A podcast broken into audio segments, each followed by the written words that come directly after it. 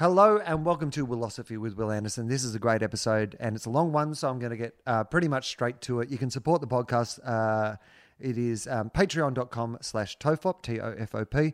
Um, chuck us a buck, a couple of bucks a month if you enjoy the podcast and it helps uh, pay uh, podcast Mike who books the guest and it pays uh, help and puts all the stuff together and Mike Hell, our American producer who does all the audio for the podcast and puts the episodes together. So uh, between my two mics, uh, there are two mics here in front of me, and I have two very special mics in my world who help me put the podcast on, and they are paid out of the Patreon and with some of the money that we get from the ad reads. So um, I don't make any money out of this podcast at all, but um, you know I like to pay the people who help me put it together. So uh, patreon.com slash tofop uh, is the place for that. Or otherwise, the best way you can support me is come out and see one of my stand up comedy shows. So, um, Will Informed is in Hobart.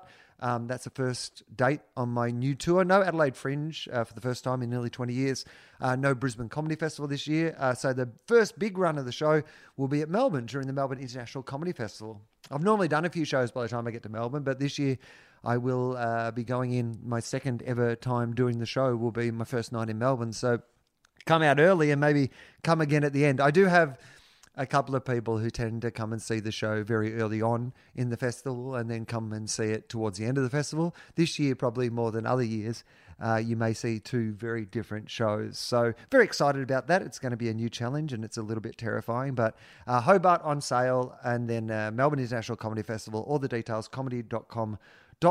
And then when the other cities are on sale, they'll all be up there, comedy.com.au.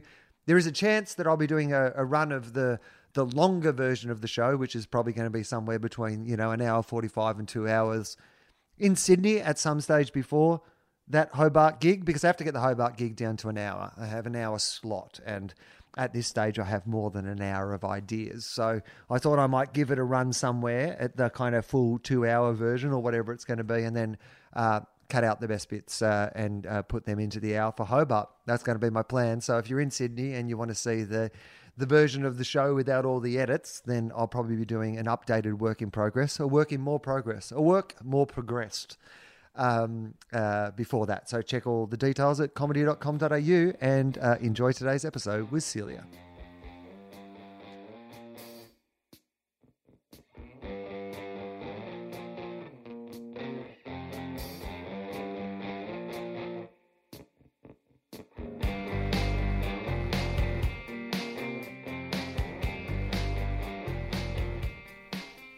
Hello and welcome to Wilosophy with Wil Anderson. I am Wil Anderson from the title of the podcast, and uh, this is how the podcast starts. I just say to the other person, I say, "Who are you?" But no, I'm not going to get to it that quickly. Come on, people, you know I'm a rambler. Um, I'm going to say this. Um, very excited to have this person on the podcast. I find it hard to look the person in the eye while I'm doing this introduction, so I tend to look down at the Zoom recorder as if I'm monitoring my own levels or something. Um, very excited to have her on the podcast. Uh, she is a brilliant comedian, um, uh, someone I consider to be a friend of mine, and always great to have an opportunity to catch up with her. So I'm very excited about it. And plus, we have a new kitten, and uh, at the moment, she's uh, pretty much doing a lot of um, uh, kitten wrangling, kitten stroking, uh, distracting the kitten. And you know, anyone who's got a kitten knows that you know paying a kitten attention is pretty much a 24 hour a day job. So I'm glad to have a kitten sitter in for at least the time that we're going to talk today. But if she seems distracted at any stage, it is probably kitten related. Uh, guest, who are you? Celia. Hi. Pacquola. I just, it's like, like this is my dream. So kittens are, there's a photo, whenever it goes, what's your happiest moment? There's a photo of me when I was like five, sitting on a, on a bit of pavement in the sun, holding a black kitten in one hand and a white kitten in the other hand. And I have no memory of it other than it's the happiest that I will ever be. And the fact that there is a kitten here, a small black kitten that I'm currently within arm's reach is like my bliss. well, I was about to suggest that um, you know the idea that you had a black kitten in one hand and a white kitten in one, the other hand was you know it was good. It was like it was a good image for this podcast. You know, it was sort of a yin and a yang, like a dark and a you know bright side, or you know two Yeah. sides of the same coin. But now I feel lacking that I only have a black. I know. here. Where's the white one? Yeah. Um, well, actually, um, I did a show when I was in the UK years ago, um, and they asked you a bunch of questions before you got there to do your intro, to write your intro, and one of them was, "What's your happiest memory?" For with Chris Addison, I can't remember. Anyway, called Show and Tell. Doesn't matter. Doesn't exist anymore. But um, in my intro, they said she lists her happiest moment as as sitting on a pavement holding a black kitten and a white kitten, proving once and for all that Australians aren't as racist as we think they are. and I was very happy with her. Um, but yeah, and but I've never actually had a, a cat of of my own. But it's yeah, cats seem to come up in my life because I love them. But it, you know, I've done a bunch of material about how as a single woman you're not allowed to have cats because it makes you crazy. Well, you just are crazy. It doesn't make you crazy, but you suddenly are a crazy cat lady. I was uh, talking to the producer of my radio show just like a couple of hours ago. We Mm-hmm. were having uh, breakfast, we were having a little planning meeting, and um, I was talking to him about having a new cat, and he was so excited. Like, now he knows that I have dogs, but he's never really bought into the fact that I have dogs. There's never been any request to see a photo of the dogs. Oh, okay. But when I said that I had a new kitten, eyes lit up. Where are the photos? And then suddenly I, I, I was like, I didn't know this about you because he's like a man in his like, well, let's let's just say somewhere between twenty five and thirty five. Okay. you know, Yeah. single young guy in that age bracket. I just didn't expect to see this reaction, but he, he he loves cats, and he was saying that same thing. He was going, I can't get a cat because I'm a really, I'm a single guy, and I just feel like that's going I- down a road So that that's interesting because I don't think that stereotype applies. Stereotype applies to men. I feel like if a man had a cat, you'd go, "You're," Well, how would you feel if you went back to a man's apartment? and they had a cat. I'd be thrilled. I'd be like, "I'm fine. You go out. I'll stay and look after the cat." There's 'Cause I something about, cats. well, I don't think that the guy wants that either, though, No. right? No. The guy doesn't want to be the second best option in the house. Well, I used to think no, but I used to think because I always wanted a cat, and Kelly, my flatmate, and I have just got a dog because she can't stand cats. But I think it's partly because I've a fear of commitment and responsibility, and cats take care of themselves. They seem to, and they just seem like I don't know. You just you have to sort of work for their love. I don't know. I think I just really like um, the idea of what cats represent, which is crazy. I find it so amazing how much stuff we put on cats and dogs that are just animals. Like when people don't like cats, they ha- like they really have a problem. Oh, the amount them. of times in this house, the expression like, "Oh, she's mad at me." She's mad or at she's me. like, you know, she's, She's being passive aggressive. no, she's not. yeah, yeah. she's definitely not. Someone said to me, um, "They make you think." uh, That, yeah, they they love you, but they don't, or you can't trust them. I'm like, don't lend it money. like they're it's, they're just you can't trust them. Feels a bit harsh. Yeah, right.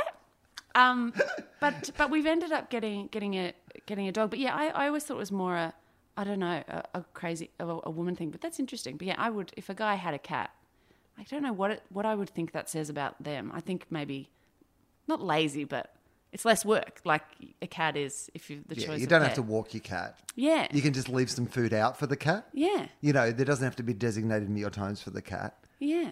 Yeah, I think there is like I mean, I, what I like about the cats is that they feel like they've. I like there's a nice balance, and particularly with this kitten, there's a nice balance in between.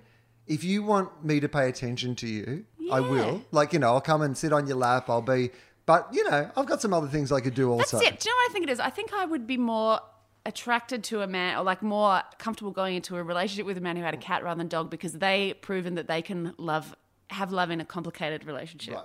You know? They are going to work for it. They'll be patient, you know? Yeah. They won't mind if I ruin their furniture. Yeah, absolutely. Yeah, You they know? don't mind if But there's if a they've weird got smell a dog, in their house they're all like, times. I don't want them to expect me to be happy to see them all the time. Oh yeah, how Wow. draining is that? You get home from work and like your partner's just at the door, Yeah. you're foaming at the mouth. Right, Come on, let's go do Just something. Give me five minutes. like, no, no, no. Pick up my shit. No, Yeah. okay. Pick up your own shit. You're a grown man. It's interesting. But I've never really been in relationships with people who have pets at all because I generally date. I was going to say I date children. I don't date children. I don't. I generally, it's been you know, not people in the established. I think of grown-ups having pets. Well, also often it, it is someone who is settled in where they live. Yeah, yeah. That's that's probably it. Yeah, you know, have to have a backyard if you've got a dog. Perhaps well, you don't have to, but And but I'm still scared. So Kelly and I've got a dog. I'm 35, and I was like, I've got too much love to give, and it needs to go somewhere. And I'm 35, and it's time to commit to, To getting a dog. dog. Like a genuinely, I'm scared with a but friend. Not, not even getting a dog with a partner. no, no, no, with a friend, and With a it's friend. A, and and he's eighty percent hers because I still need to be able to leave. So hang on, you've got a timeshare in a dog. Kind of. You don't even own a dog. No, I'm definitely the dad who goes away for work. You're a minor investor in a dog. Yeah, I have You, shares in you a can't dog. you can't actually influence a vote, but you've got twenty percent of the voting Yeah, stock. and basically my my share of the responsibilities is tough love. Kelly and I have very Oh, different parenting styles of the dog because it's it's still love, but it needs it needs boundaries because it's a dog. Now that is absolutely true, and I am a person who is not very good at tough love, Hmm. um, uh, which is why our house still smells a little bit like dog urine. But uh, especially on that really expensive rug that I bought. Oh, so, nice. um, but I think that that is right. But is, is there any part of you that doesn't want to be the bad cop all the time? Like, do you get Yeah. like in the same way as it would be in that raising children sort of thing of like going, oh, why do I always have to be the bad guy? Yes. Why do I always have to be that person? Do you feel like that? Yeah, there's a bit of that, but he's the dog, so I can pretty much bribe him. I, in my mind, I'm like, I can bribe his love back with treats. Often and eventually, when he's got good habits and stuff, he will appreciate what I've done for him. You can't change him, Celia. I can and I will him. slowly, slowly over time because it's what's best for him. it's what's best. What am I doing, Will? I don't know. Um, well, I'm glad that you were given into, um, you know, having no commitments by having a 20% share in a dog with your slowly, flatmate. slowly, and it's been good. It, it- and part of it is what's been great for me, and this is what sort of this year is about. Well, just more so is trying to have other things as my focus that aren't me or my work.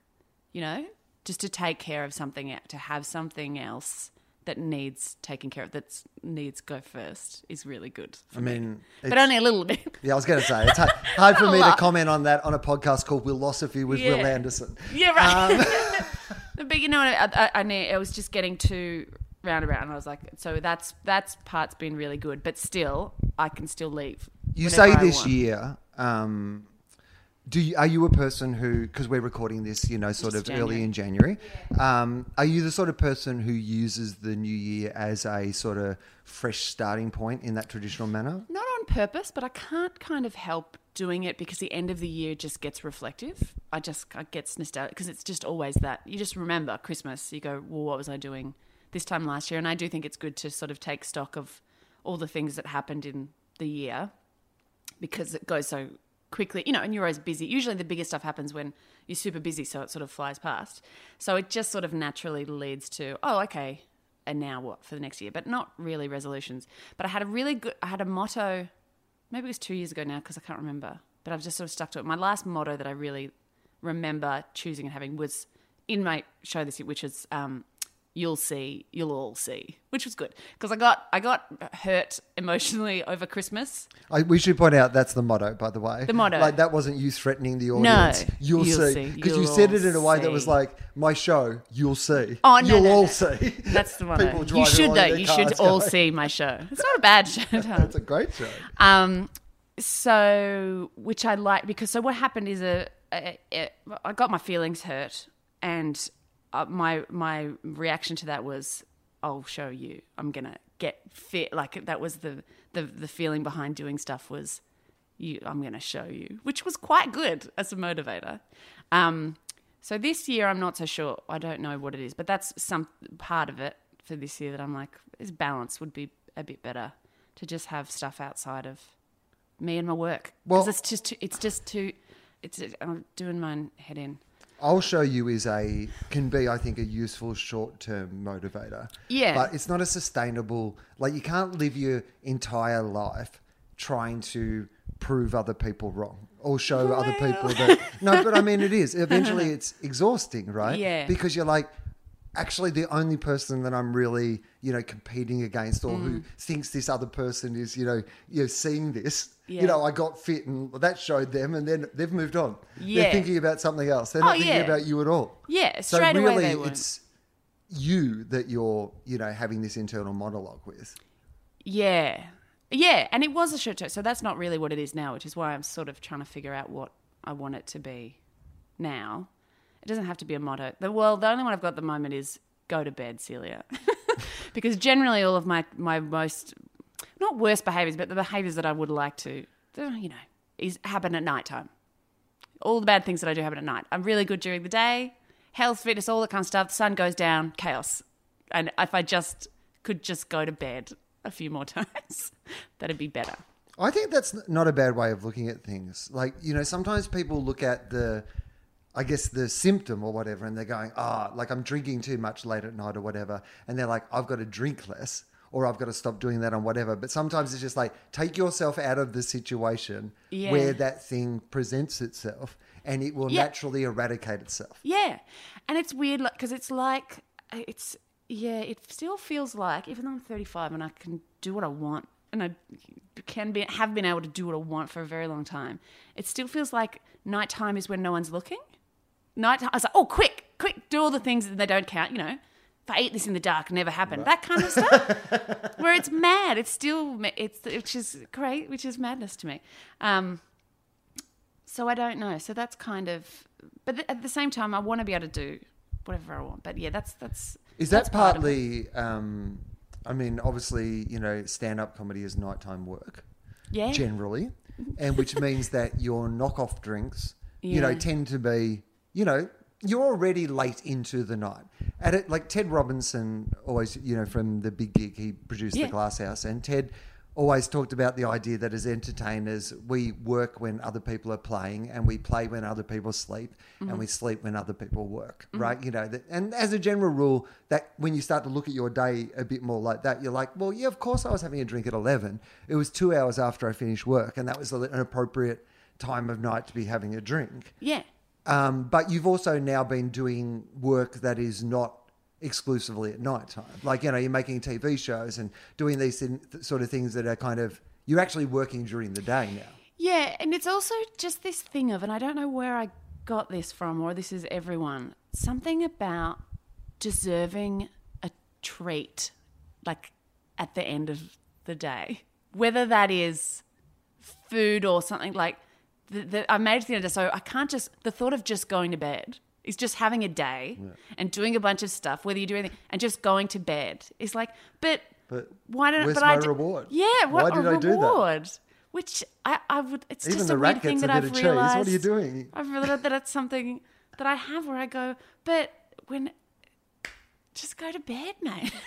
just have a day. Not every day is a special occasion. I don't know. There's something that um I've noticed that I Not have every day is a special, special occasion. No, some it's just a day. So I don't know if it's. But a- that's counterintuitive to every motivational calendar and whatever that you see in your life, which is like, you know, live every day as if it's your last and be special and, you know, you never know what could happen. So live your best life at all times. This is the problem. I'm so confused because there's just so many conflicting things that we are told, which is, you know, relax and do nothing, take time for yourself, but make every moment count and squeeze everything. You know, what, I, and I just don't know which one it is. And I sort of find Right. myself flipping between them. I couldn't make every moment count. I was doing my mindfulness coloring. book. Yeah, but you know, you know what I mean. There's just so many. But even just as a as an idea of if you should do less or do more, which one? I don't know. And then they go, "Well, what works for you?" I'm like, I, just just tell me. I don't know. I was um, putting together my, well, trying to work out what the idea of my comedy festival show would be for this year, and uh, I was, I was actually like really daunted by it because last year my show was, you know, I think by far and away the best thing that I've ever done. Like, but like in a in a way that was such a substantial leap from my other work that I suddenly, and it was based around sort of a very unusual circumstance that happened, and I had this story that was like so Yes, I know very well. and It's me very- and yeah. Mm-hmm. all these sort of things. You're like, well, what do I do next year? Like, you know, I can't get Yeah. arrested again. I've I've got to talk about something else and do something else. And I was finding that idea really daunting. And I was I was talking to one of my friends about it, and they said to me, they said, you know, you don't have to actually have to do a show. And I was like, But you've always. I mean, done I the show. know, Yeah. I know theoretically what you're saying Mm-hmm. is true. And there is a part of me that does occasionally sort of dabble with that idea. Like, what would it be like? What would it be like if I just, like, I don't have to do a show every year. You don't do a show every year. And lots of great comedians don't do a show every year. Judith Lucy, who I think is the greatest of all think of comedians, well. Yep. does a show when she has a great show to do. Mm-hmm. Whereas I uh, have brought nothing but quantity to the table for the last 23 That's years. not true, but it's a that's an amazing thing. Yeah, and- But- and, there's something about a run, like having a Well, and so that's what it comes down to a lot of Mm. the time is this idea of going, I know if I step away, like I'm never going to do, I've done 23 years or whatever it is in a row now. I'm never going to do another 23 in a row. This Mm. is my chance to keep going. But then I'm like, but for who? For Yeah. why? Is this what's really making me happy? Or would I be, maybe if I just took a year off, imagine if I had my summer, not just every day waking up and going, Yeah. what the fuck am I going to do in this Yeah. show? Anyway, I'm doing another show. It's on sale. Ah, so, but but I, th- I think about it every year. I have a serious think about it now. maybe next year. I mean, all that would change is that you go, oh, I did 24. So next, this one, 23? 24. I don't in know. 24 in a row. And then I took a year off. The thing is, then I don't even more. know. So it's not Yeah. even really that important. But I think there is an inbuilt fear that if I go Yeah. away, people won't come back. Yeah. Whereas that's counterintuitive. Normally, what happens is if you actually go away, your crowds are They'll bigger the next time because they've Yeah. had time to miss you. Whereas if you're there all the time, they will often go, "Oh, well, we'll catch him next time" or whatever. But um, the reason I asked, the reason I brought it up, was that you don't do a show every year, and I'm interested in that and how you decide when and you know, why you will will Well, do a show. I have that fear, but to a lesser extent. So I wouldn't take two years off. A one Right. year I've now learned is enough, which I think the first time it happened, it was out of necessity. I just couldn't do it for some reason. And then, um, and then I went, oh, that was fine and better. And obviously, because like stuff like Rosehaven, I'd be writing, I'd be starting writing now. And it, me taking a year off actually comes from fear that I wouldn't be able to put something together that's good enough um, and the thought of being in that room, you know, in the, the comedy theatre, this beautiful room, and people excited to see me, and I've put up something that's not good enough, would just not, yet, uh, is really upsetting to me. yeah. So I don't have a problem. Well, that's the taking a year terrified thought I'm having every morning when I wake. So- I have complete faith in you because you'll just make you'll just make it, which is what people said to me. So this last year's show was almost that because we were writing Rose Rosehaven at the same time, and I went, this show's not going to be ready in time, and I went through all of that, and it it came together in the end because, and this is what people said to me. They go, well, you just will make it work, and I went, you don't know, because that's what, because isn't that the worst when people are like, you'll be fine, and you go, what if I'm not, Yeah. and you are, but you might have not been. They Yeah, don't know. But also, yes, exactly.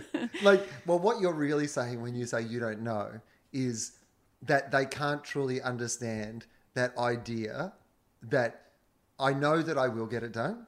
Of course, like I've got, I will have thousands and thousands of people come into the show, see the show, and there's mm-hmm. no way that I won't do everything that I can possibly do to make it a better show than last year's show. Yeah. Like, absolutely, 100%. I know that. What I'm really saying in that moment, where I'm saying it's not going to be any good, is I know instinctively at this point in my life how hard it's going to be to Yeah. get from here to where this needs to be. Yeah. That's all I'm really doing. In that, that moment where I'm saying you don't know, I'm saying you don't know how much of my time and energy and thoughts and waking moments, and it'll be the thing I'm thinking about when I go to sleep and the thing I'm thinking about when I'm waking up, and I'll be halfway through a movie and I'll be thinking about some idea from a show, and that's that's what you don't know. Yeah, and but they can't say anything right. Like No. you're saying it out. lou- I mean, I, I think you just sometimes you just need to say your worst fear out loud. Yes. I just go. I just need to say. I just need to say this out loud. But nothing they say is right because if they go, "You'll be fine," you're like, "You don't know," and if they go, "Well, yeah, you're right. You're fucked," you're like, "Well, thanks." so this is what I found with stand because you're so on. At the end of the day, no one can help us. No. Like nothing. So I And we've used done to it to ourselves. Exactly. is- exactly. We're living our dream. And it's a nightmare. It's a waking nightmare of torture. And we chose it. and we chose it. We want it, and I'll bloody do it till I God damn, you can tear it out of my dead cold fingers. It's crazy. But I used to, because I used to be, be at, um, if I was scared at gigs, which was all the time, text, like text people, friends or in a relationship being like, I'm nervous at this, you know, I'm backstage, blah, blah, blah, blah.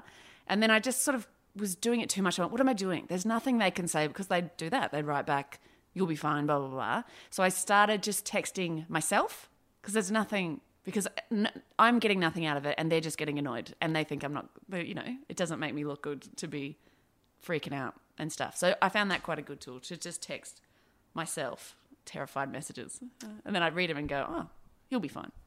you don't know. And then I say, you don't know. Yeah, you'll be fine. You don't know. Um, why why did you start doing stand up comedy? like, what was it, uh, you know, about stand up comedy in particular that, I you don't know, know. I, I don't know. because here's what I will say uh, as a kind of heads up and to give you some time to think about it, um, is that I, I mean, I think you're an excellent stand up comedian. I think you know that I think that. But I also, you give me some sort of, this might sound like a really weird thing to say, and maybe you're, you, maybe I'm being completely wrong about this, but often when I watch stand up comedy, I don't see a lot of stand up comedy that I can go, ah, like that person does some of the things that I do. And I think that we have some shared sensibilities, the way that we might um, unpack an idea Yeah. or, you know, structure a show or so- something like that. So I think there's a level of like, I don't get to see with any joy like someone doing something like what I do. But in watching you, I get a little taste of like, oh, this is kind of what it's like to see somebody, you know, structure something in a way that you didn't realize that thing was going to come back or be important, or you know, there's some sort of underlying idea under this thing that she it seems like she's talking about at the moment, and so it gives me great pleasure to watch in that sense, as as well as you know me enjoying it. But it also often, like you know, I when I saw your show in Adelaide, it, which I, was the first, I think, the first ever time that you did it, mm-hmm.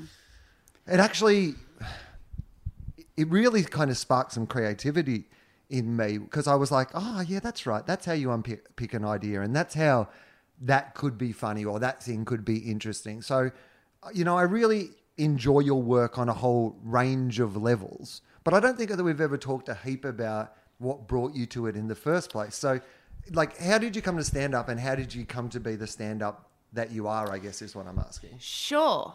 Well, that's very kind, and I think so. I, I, that's very flattering, you know, and that I'm very happy to for you or anyone to see any similarities in the way that we do comedy because I think it's a lot of effort and work. I think is something we have in common. Not that other comics don't work, but it's a a tightness of structure and story and that kind of stuff.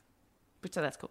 Um, why stand up in particular, I don't know. But this is another thing for this year is is trying to find outside stuff because I feel so. I've realized I'm so defined by my work, which is terrifying because and I, I need to have a, I need to start thinking of myself as something other than as well as a comedian because it's it's when it's everything it's it's too much pressure on it and if it goes away then I don't exist and I genuinely don't know like I genuinely sometimes I genuinely go I don't think I have a personality like my personality is that I'm a comedian like it's freaking me out so I'm working on that um comedy in particular I don't know it just happened because I always like writing I liked writing in theatre um, and drama, but I wasn't the funny kid. There's nothing like that. I don't have that story that a lot of comics have, which is telling jokes to protect themselves. Really, my dad was very funny, but not with us, like with other people. So I guess I saw him being funny and charming. Um, and then I went on a date to the Comics Lounge, and um, oh, I did the law revue before this. So I was a big fan of the Late Show and the DGen, and because I did sort of theatre and stuff, I thought I'll try that, and I auditioned and got into that, and that was probably the first. What set up the comedian that I am is because I had a Sammy J was in my year as well, and it was a boys' club. They were all very nice boys, and I don't think they were doing it on purpose, but it was a Melbourne University boys' club. So not only was it a boys' club, they were quite posh, posh, rich boys who all went to Melbourne Uni, and I didn't. And I submitted sketches, and they never got up, and it was a real. Um, for example, one time I said something and no one said anything, and then the man sitting next, boy, guy, teenager, said sitting next to me said the exact same thing, and everyone went, "That's a great idea," like that blatant.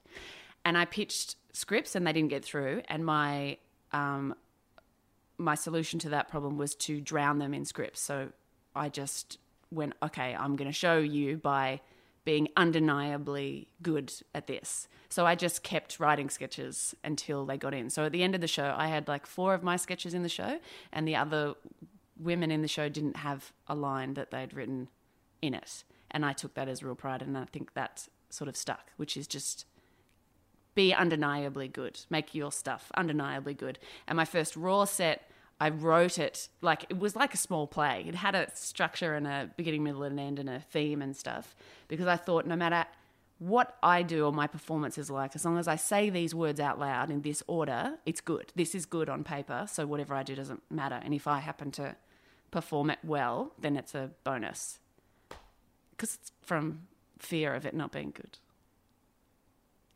Yeah, I really. I mean, I no, I really like that. I there's just so so many things out of that that I would like to talk about. Yeah, No, there's a lot. I'm I trying to big- decide which one to talk about first. Um, Oh gosh. okay, well, you know what? Firstly, let's jump in with this one, and I need a quick kitten pat. Hold on. we can Okay, yeah. we can talk about it um, as much or as little as you want to. To be honest, of course, like everything, but you mentioned that idea of it being like a male dominated thing, and you know, look, it embarrasses me when I talk about this. Like, and I can understand how, you know, white men, you know, particularly in industries like ours where it's been predominantly white men, you can see there's a real, you know, a reckoning at the moment with, you know, some past behavior, but certainly with, you know, the type of material and just like the idea of, you know, opening the doors to more diverse, um, you know, voices and experiences and all these sort of things but it sometimes embarrasses me how slowly that that has happened now that it's one of those things that once you see you can't unsee. But i'm a bit embarrassed by how long it takes sometimes to to see it right? I think part of it was that when i first started doing stand up the scene was dominated by strong women queer people like there was a there was a diversity of voices. You know the best comics on the scene were judith lucy and sue ann post and lynda gibson and you know all these people you know miss itchy and all these sort of you you you were seeing you know so there wasn't i didn't quite realize how you know male dominated you know and it, you, you didn't sort of when you saw a lineup that was all men you know you knew all the excuses or the reasons or whatever it was meant to be. So you never really thought much about what it might be to be a woman in that situation and even in that next generation where it was Corinne and Michelle and um, you know Jo Stanley was doing stuff and there was a whole bunch again of just varied voices that I just don't think that I ever quite fully realized that it still would have been a pretty big deal to be walking into,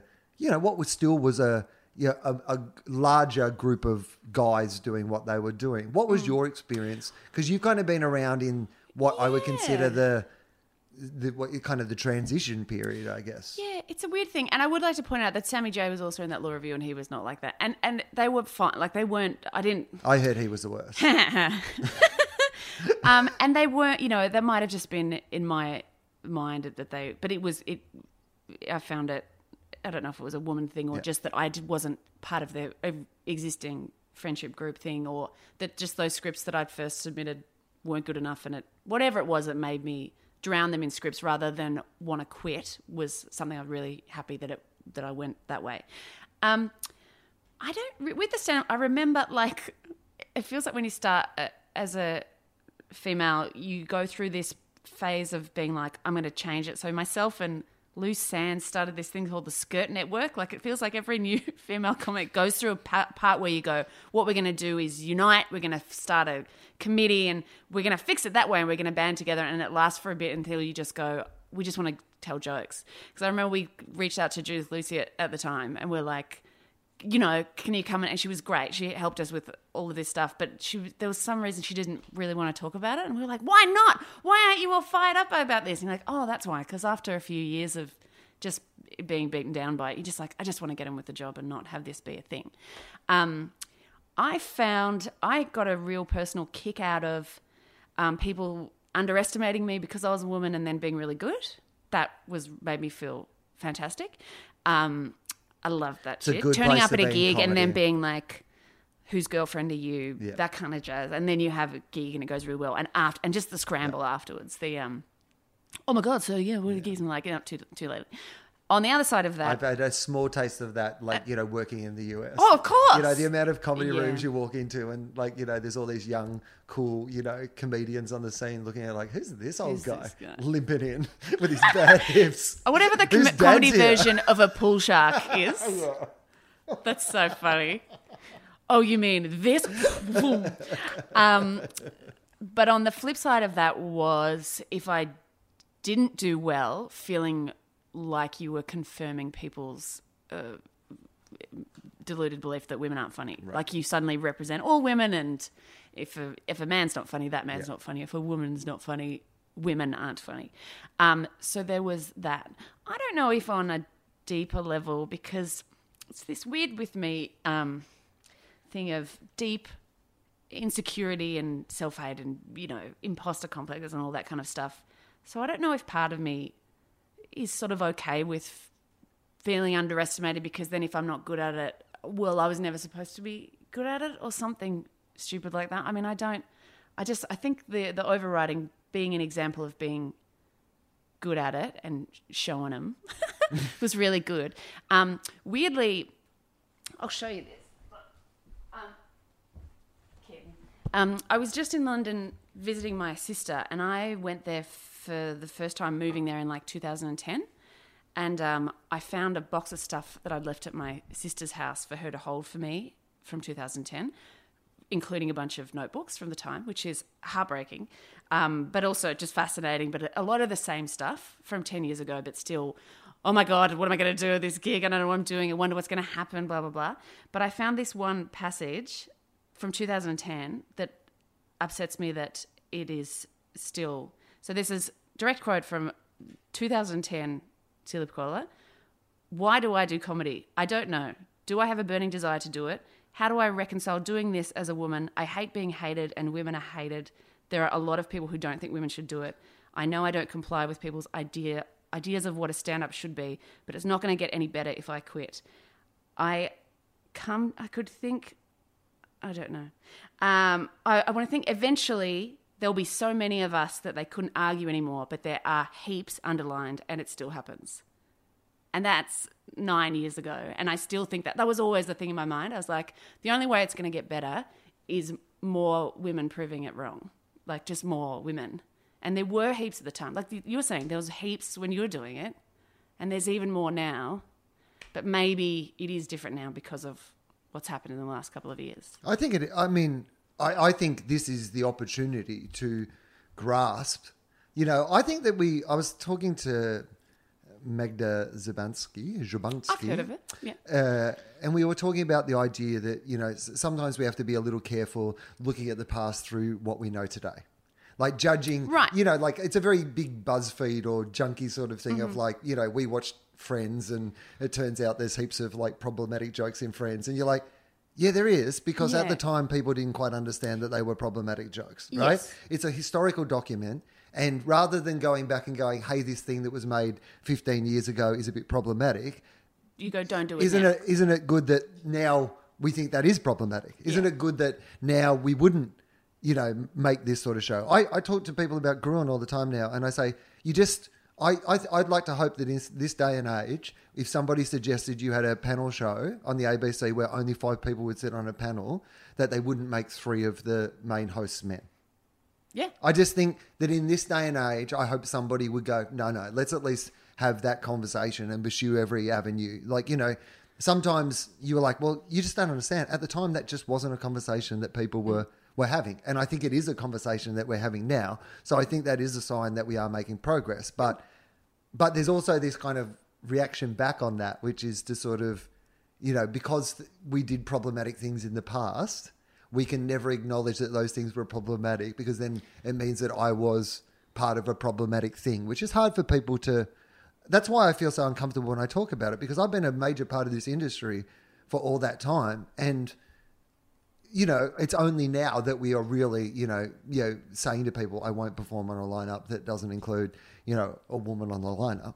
And that's a woman on the lineup. Mm. You know, why weren't why weren't we saying that ten years ago, or why weren't we saying that, you know, fifteen years ago? So sometimes I think that there's two approaches there where you can mm. go, all right, well, now that I know, I've just got to do everything that I can to, you know, make sure that at least in my world, what I can control, I do what I can.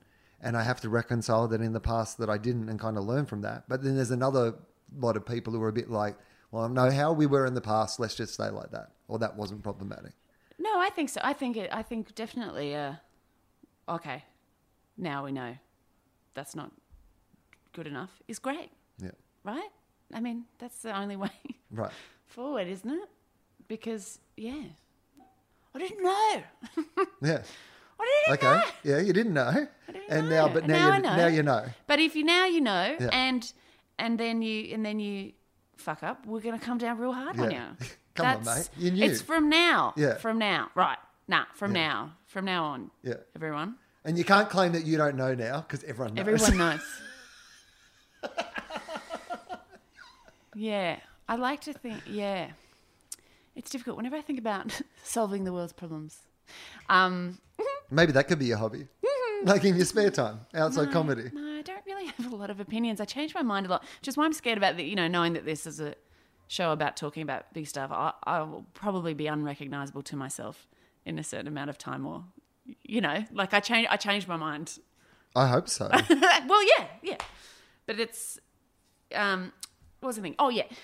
When I think about because there's all these complicated things about like when someone hurts someone is often you know how been hurt themselves and this kind of stuff. So where does the blame and it just in my mind I went right the only way forward is from now better. Like okay everyone right now stop. From now like better children. Just just the next just pretty much handballing that problem down the line. So we're all screwed and fucked but the next ones they they they can't be. They need to be better. Right? Yeah, I think so. I don't know. It's. I mean, I'm like you when when you say I don't know. Like I think that's a really valid thing to say, and in fact, I think that we're trained out of it. Right? We're trained out of like saying I don't know, and particularly in this day and age, it feels like everybody has to have a, a firm opinion Yeah. on every topic. Yeah Like I've been having a break from social media over the summer because I don't have to plug things. That's normally why I'm using it. So I've been really light on it. It's light on for news. I'm not doing the radio. I don't feel like I have to be up to date with everything that's happening every day. And it's great because there's just all these things that have happened that I have no opinion on at all. Yeah. Because my opinion wasn't necessary for the conversation to continue. I wasn't going to add anything of value. Nobody was waiting to be like, "Oh, what was Wil's hot take on on this event? yes they were No, no, they weren't. Not one person. God damn it, what is this hot take? I'll never sleep. Yeah, it, yeah, the new, I don't like um, paying attention to the news, which I only really have to do when I'm on, have been paying attention. With that's when I have to actually pay attention to the news for the show, but otherwise, I kind of stay away from it because it's just too much. There's too much, and I don't know what to focus on. Well, I think that that's part of the problem with the world. Yeah, but we, then we, we sa- are now yeah. saturated in the 24 hour, you know, But like cycle. I've spent, I've been fraught of hours trying to choose something to watch on Netflix, like hours. it's called Overchoice. I looked it up, and it's really bad for us because there's too much stuff. But then I don't want to go and live in a shed in a mountain. But it's only going to get more stuff, you know. Um, all right. So uh, I've not actually asked you if you have a philosophy, which is something that, like, you know, ideally the podcast covers at some stage. So let's go there. Do you Okay. have one? I mean, well, you do because you've spoken about in your shows that every year you, you have a kind of motto or whatever, but do you have a broader, overreaching philosophy? I don't know. I don't because I didn't grow up religious or anything like that. I get the only thing that I, if I my core core beliefs, because as I say, I change my mind all the time. Is that if I some people find it a comforting thought that everything is random. If I believed everything was random, I think I'd lose my mind. I don't know how I could live if I genuinely believed it's chaos and nothing nothing matters and anything is I I can't exist. I, I, I just I, that is not a comforting thought to me. That that makes me feel deeply uncomfortable. Um, but I imagine that that's not a comforting thought to a lot of people, No, which is why of- we have religions and institutions Ah, and yes, beliefs absolutely. and you know all these sort of things. But some people is. Some people go, great. I'm master of my own destiny. I do what I, you know, would would find that as a fantastic thing. You go, you make, you know, all life is is you do that. But I'm not. I don't believe in like fate or predetermined. I don't believe that I don't have a choice. And this is not a cool thing to believe. But if I actually question myself, what I actually hope and believe is that everyone has a path is the wrong point, but a, a- potential, a best you that you could be, and you don't have to get there, but you could if you you know and things will come up and you can if something feels right like with me i'm very much go with the flow. With if an opportunity comes up grab it with both hands and work as hard as absolutely possible. But if anything feels too difficult or i'm chasing something it's not.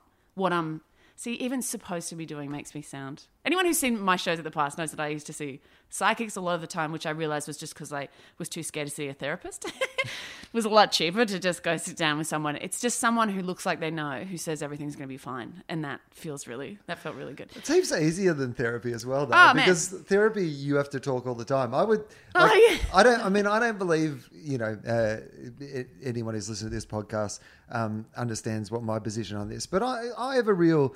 Um, intellectually, I kind of believe it is all, all random, but there is a great curiosity in me of like, if it were all random, then why would it be this? This is such a, a mm. crazy system for it to be Yeah. if this were just random. Like, why all these things? Like, why are we here? Why are we having this conversation? Yeah. Why do we have things? Why how have we chosen which things? Like, why do we have Netflix and entertainment and stuff if we're just an accident in the corner of the universe? It makes it makes no sense. So even though I intellectually believe that is the case, you know, part of the reason I have this podcast is I love hearing what other people believe. And I'm not one of those people who I would happily go to a psychic.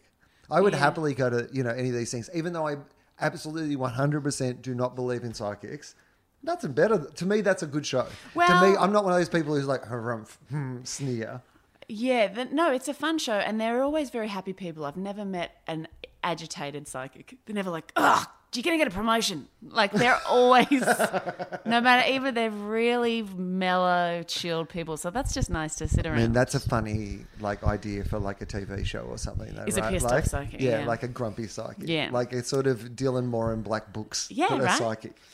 Um, but I, yeah. So it's it's. I feel like I'm I'm always like, what is my story gonna be? Because I love, and in that show, it ended with how I love at the end of some movies when they do at the end the screen goes black and then they go. In the future, John became a lawyer and then got married and had three. Cool Runnings has a really good one. Yep. I love that. I love a recap. That's a whole life in it, that. It's delicious. You get all the answers. Like even in the last ten, when I look back in the last ten years of my life, to say that in in a paragraph is the best. Like it's yum. It's all the best bits without the oh, I went to the shop that day and blah. Like it's so I'm I'm excited to find out what my story is going to be. Whether it's whether it's anything, whether it's and then she opened a milk bar. I don't know how that would end up getting there, but I'm I. That's what I think of it as, not, you know, that I have a destined path or something. But I'm interested to see what this my story is because it's it feels this is going to sound arrogant, but unique. I mean, everyone's feels unique, but like a lot of the stuff that's traditional is just not the way that I am. And I honestly never thought I'd live this long. Like I feel I've never seen myself as an old. per- I never seen myself in the future. So every day is a surprise.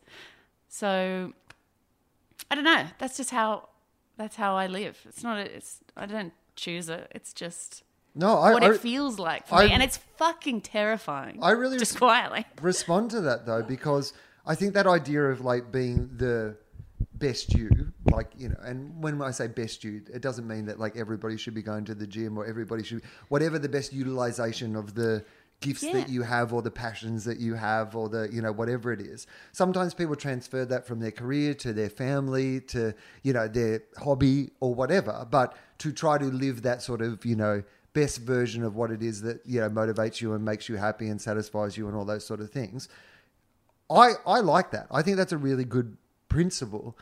Often, if you're talking about an issue or something, like sometimes you'll have somebody say, "Well, if you really care so much about like the environment, why aren't you out planting Yeah. trees?" And I'm I'm like, "Yeah, because I'd be no good at planting trees. Like, have you seen my body? I can barely like walk down the stairs. Like, whereas I'm okay at talking and people listen to me talk. So the best use of my kind of Yeah, skills yeah. is to talk about this thing rather than to do something. I do think that as well. Doing the best you can eh, with what you've got. Yeah.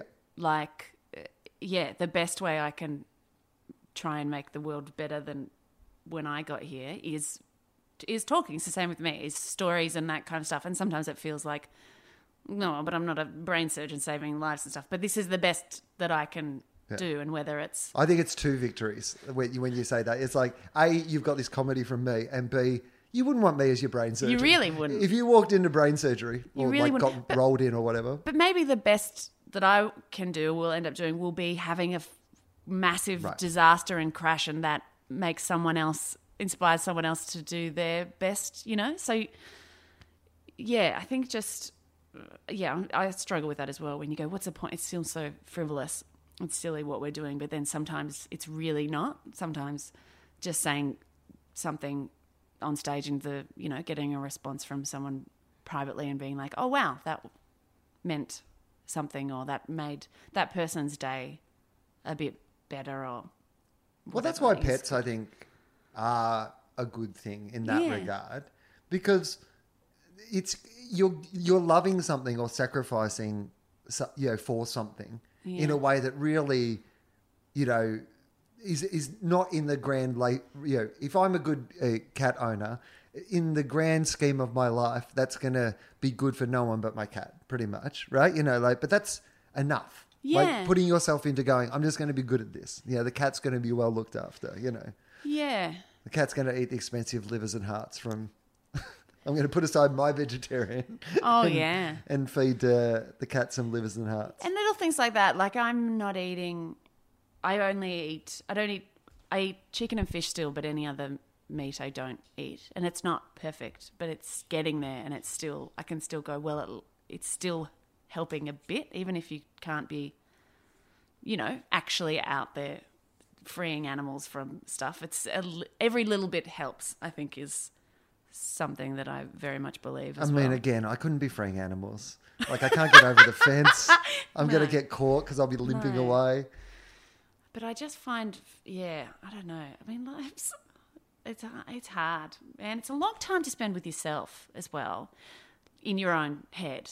You know, So how do you deal with that? Because you, you've not only, you know, I mean, here's the thing. I think that a lot of people, you know, have the opportunity to be able to go to work and concentrate on something that isn't inside well, their the own head. I fascin- I've like fantasized about working in an office or being back at a bar and just having a place where I go and I know what to do and I do the thing and I do it and people go good job and I go thank you and mm. then I go home and I have dinner and you don't go have to to think about it until the next day.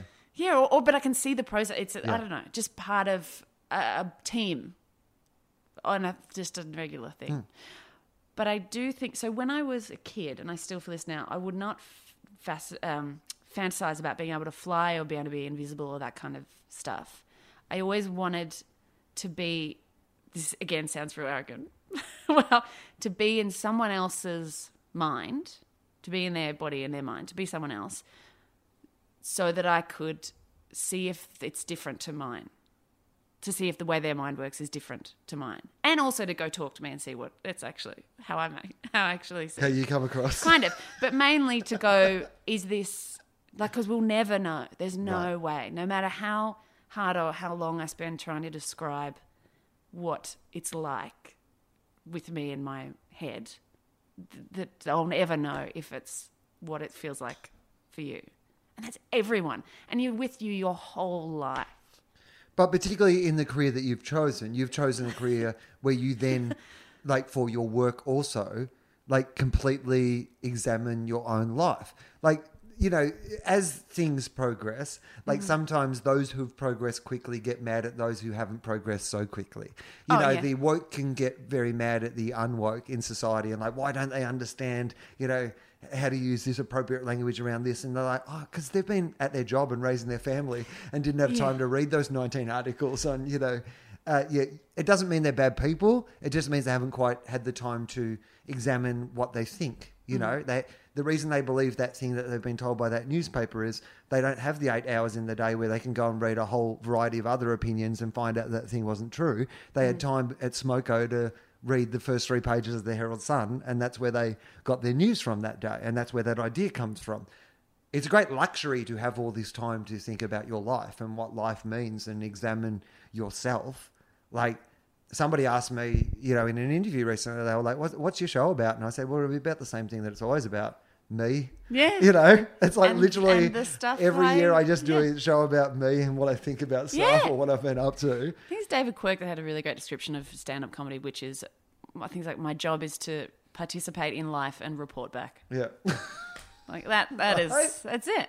So that is a level of never getting out of your head That mm. is probably you know other than sort of your monks and philosophers like no one's really examining the meaning of life that often and that much so it mm. can be incredibly tiring to not get out of your head Well, I think it's part of it is what I was saying is is is a stand up is a lot of the time me trying to spend as much time as possible to explain what it's like in there to find out if anyone else also feels that way, you know? Because I know how good that can feel when you go, "Oh, yes, that's not just me." And I think that's probably the type of comedy that I do and sometimes it's wrong. Sometimes I'll throw stuff out there going, "Everyone thinks this, right? Oh, no. Okay, right. that one's just me." So I think actually maybe I just do stand up to find out whether what things I think are just me and what things I think other people also think. uh, can we have a little pause? Yeah. we're, we're 50 minutes in and normally that's when an old man at my age, stage of life needs to go to the bathroom Celia because I have also lived longer than I thought I was going to live Oh, no. uh, we'll be back after this break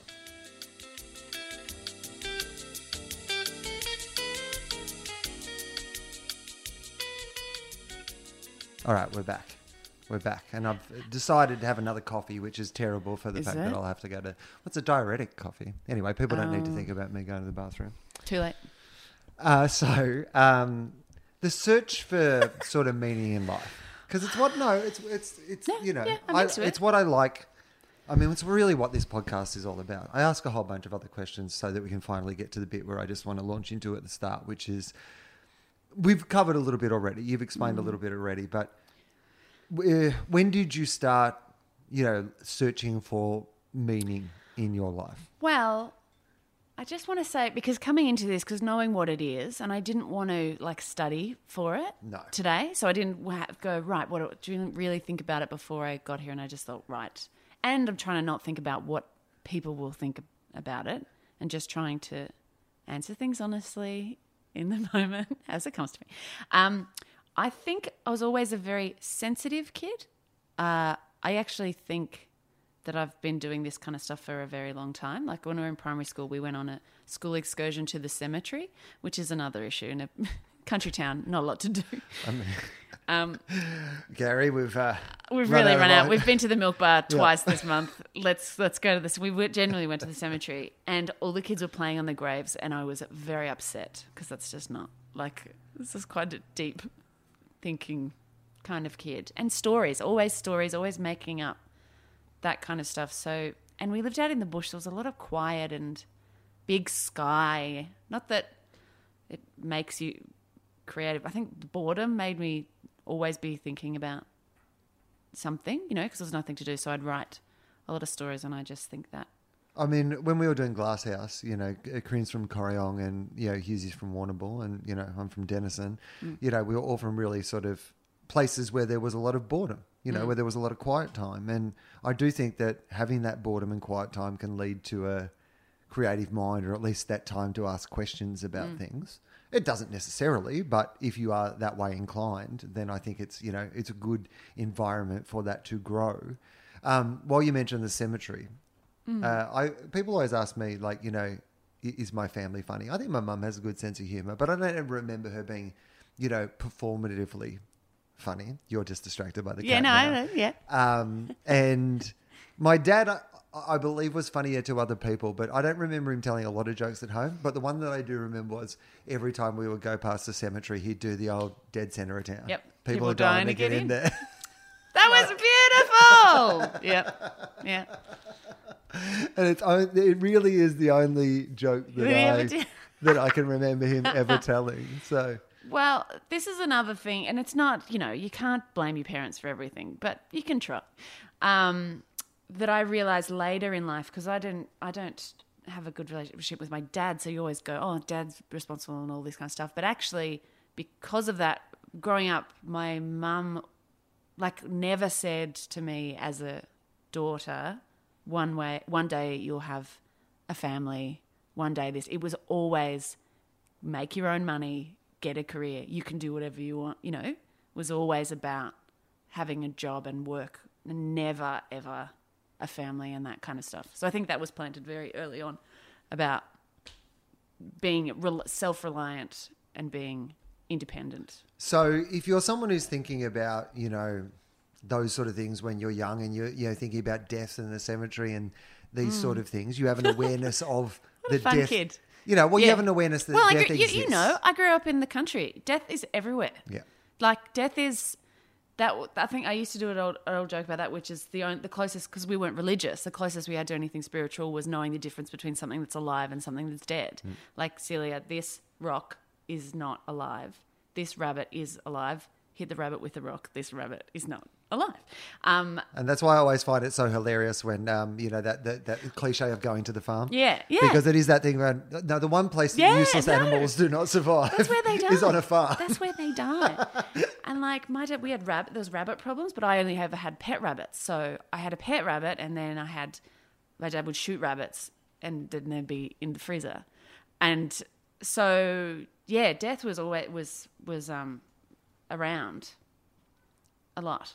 So, uh, if you're someone who you know has had this sense of like life having some sort of meaning, or at least asking questions about it, what sort of things you touched on the idea of going to psychics, but there must have been other things along the way that fueled that belief system. Were there? Like, were you ever religious? Religious? Were you ever? Never. No? So I think it was. Um, I don't want to say stuff with my dad, but just having time to think and writing stories. You know, when you're a kid, I did a lot of. One day when I get out of this place, a lot of what ifs, all the time. What if? Uh, well, you know, what am I going to be? Always in a rush to get the answers of the whole life. As I say, my story. I can't wait.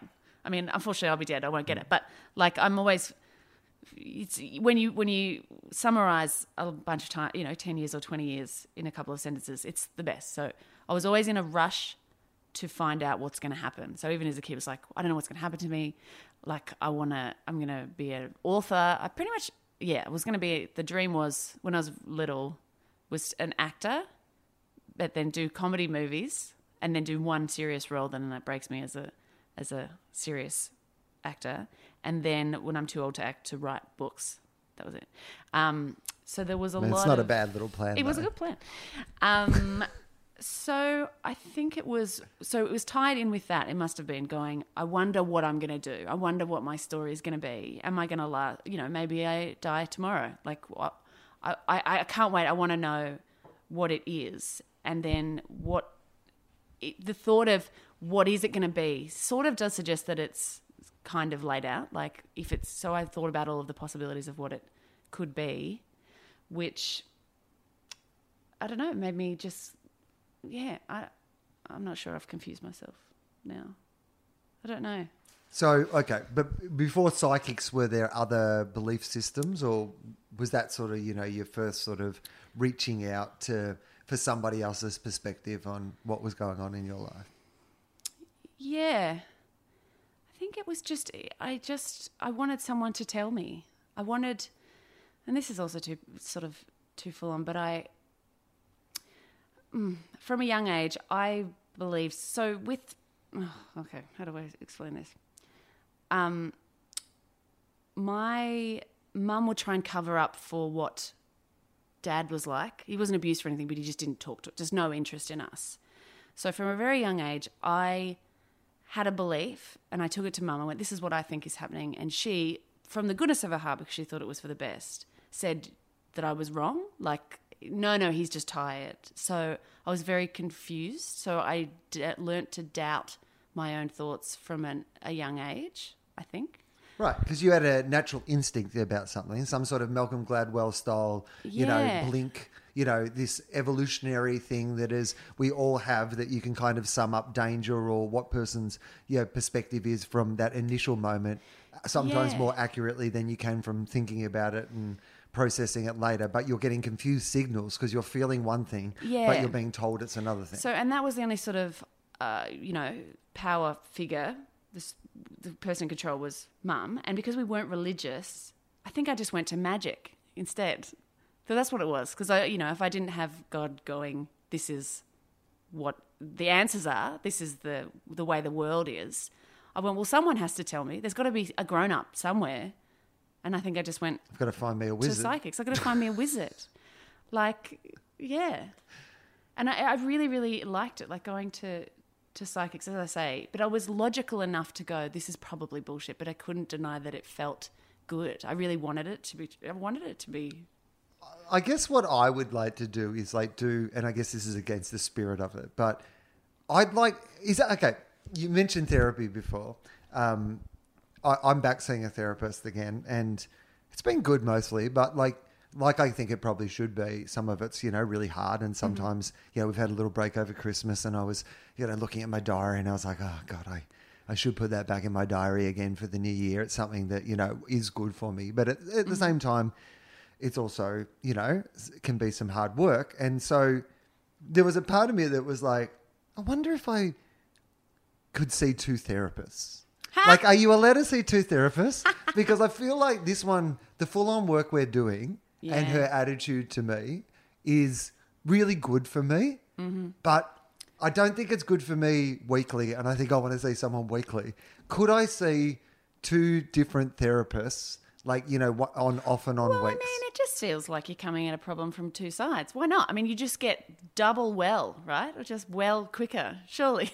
I mean, I'm not really even trying to fix anything because I'm not even sure what. I just want to. Well, it's more. It's just also interesting to be like just checking out. It's like checking up on their work. They'll be like, "Is this how a therapist is supposed to deal with this problem?" I'm going to take it to another therapist and see what they say. Well, this is my point.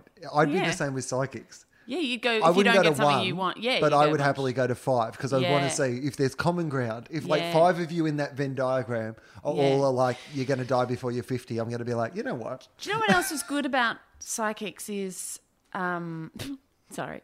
Um is and I've had so many friends. I've had people like go, I don't know if I can be friends with you now. I know this about you because they're so deeply offended by the, concept of it. And I know it can be really there are people out there who are charlatans who are really taking advantage of hurting people. But um for me, I liked it for, as I say, it was like therapy. It was someone saying everything's going to be fine. It also helped me make decisions in that if they told me something I didn't want to hear, it made me realize what I actually wanted. You know what I mean? Like if I was in a relationship and they'd go, um, "You're going to be forever together forever," and I felt my heart sink. I'm like, "Oh, I'm. I don't want to be with that person."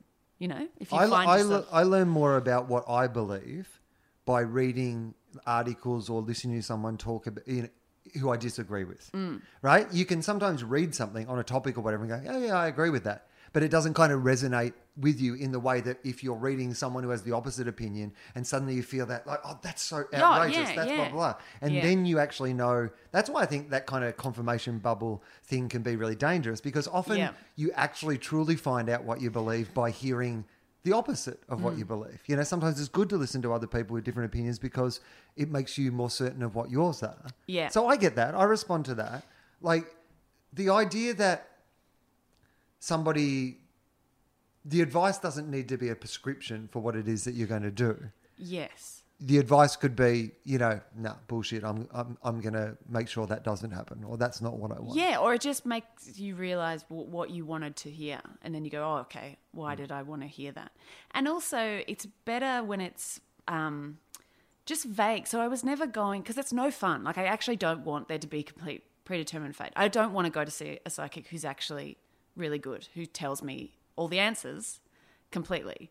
I really, it's really more just a vibe of, you're on the right track. It's usually when I'd have to make a big decision or something, and I generally already made it, but you just want someone to go, that's the right decision. generally in a purple dress, sitting in the back room of some crystal shop, right? And uh, I haven't seen a psychic in a very in a very long time because I've realized that's what it was, and it's the same as texting people and going, "Am I going to be okay?" They can't. Whatever they say, it doesn't change how you feel about it or what you're going to do. At, at the end of the day, it's you and your mind. I'm I'm I'm very interested in that idea though of people saying, "Well, I can't be, you know, I can't be friends with you now that I know this, or I can't be, Yeah. you know, that I'm judging you based on this."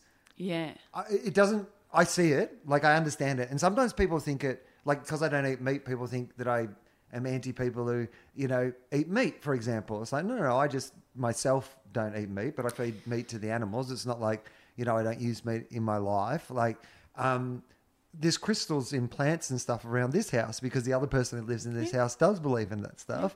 And I just like they, they look nice in the plants. Yeah. Like, you know, I don't need to believe that they have some sort of healing property or that plant is going to grow better because that crystal's down the bottom of it. But it looks nice. It and does look nice. What does it? I what does it matter to me? I genuinely walked around with crystals in my bra for years. Yeah. And one time, and then a bit of escalated, like clonk clonk. I'm like, what's that? Ah, crap. well, I dropped an, I dropped an amethyst again. Um, but yeah, no, it's not about you don't. No one else needs. So it was more. He was so offended by it because it's like you're a. That's so st- stupid. I think it might be some people like that with would be with religious. You know, some some people Absolutely, really offends them that no matter what my reasons for doing it were. But, but I mean, I is, like, I it's something I we've talked about this before. Like, if it's when- not hurting anyone, like, Yes. what it makes me feel better. What do you care? I'm not. You know, don't shame me. You're gonna make me. I'll just keep doing it, but in secret. Well, it's also the arrogance of the idea that that person has all the answers. Yeah. I'm sure that person It might have believes been in Ed a whole Kavalee. bunch of think it was Ed ridiculous things. Yeah, that person believes in like you know, I don't know, the capitalist system or trickle down Yeah. economics or some equally ridiculous thing that you know. Yeah. There are so many ridiculous things that we sign up for in our society that are all just made up. Like my mm. favorite thing is when like a Christian is like, "Oh, Scientology is a weird religion." Yeah, It's right. like, no, it's just newer. Yeah. you know what I mean? Like that's all it is. Yeah. But yeah, I don't know. But do- but do you? No, I'm thinking about. What do you think? So you're not. You think ran. You you find the thought of things being random comforting. I don't. No, I don't. It gives me no comfort. Absolutely, it gives me no comfort. But it doesn't cause me great distress either. Like, I, I feel like it's a bit more like, well, this is this is the situation that we're in. I what I find is that life tends to have to go on anyway. Like, you still have to put the bins out on Thursday night. Yeah. So life tends to then just take over again. Yeah. So there's a bit of me that's just like, well, you know, I've just got to like I love to try to understand what this is, but in the meantime I have to keep doing it regardless. Well, isn't that weird? Because I kind of flip between just being at a sh- in a shop, and everyone's just doing normal stuff, and I go, "How is everyone so calm? Like we're on a rock hurtling through space. Oh, sucks. Yeah. You know, like it, it. It's incredible how we can just put things out of our mind until there's a time when we'll just go, well, we'll just look at that later. But for now, I've got to go to work or I've got to. well, as a human race, we're doing it now Yeah. with climate change. Yeah, I oh, mean, yeah. like we are literally at the point where, like, we know. We know. Yeah, no one can say. Uh, to be honest, we've known for years, but but we definitely know now. If only heaps of people had told us Yeah. heaps of times. Why didn't heaps of people tell us all the time? But it seems like too slow because there's things that have changed, but so slow. Like plastic bags now. Great. Great. There's a couple But less. feels like we're putting paint over the rust. Yeah. It, it, it, and I, I, I, because then I go, well, I don't know. That's a whole nother thing. I genuinely thought about because I thought about the end of the, what what the end of the world would be, and my my my fear was actually before climate change robots, but now it might be climate will beat us to robots. Or that robots might be the thing that we sort of, if you believe in sort of transhuman humanism, which is this Mm. idea that the only way we'll survive in the new environment is to become sort of amalgam, an amalgam Oh. of you know artificial intelligence and robots and these sort of things. You know that the Earth will run out of resources, but the rich people will use the advanced technology that we have Yeah. to still survive as human beings in some form.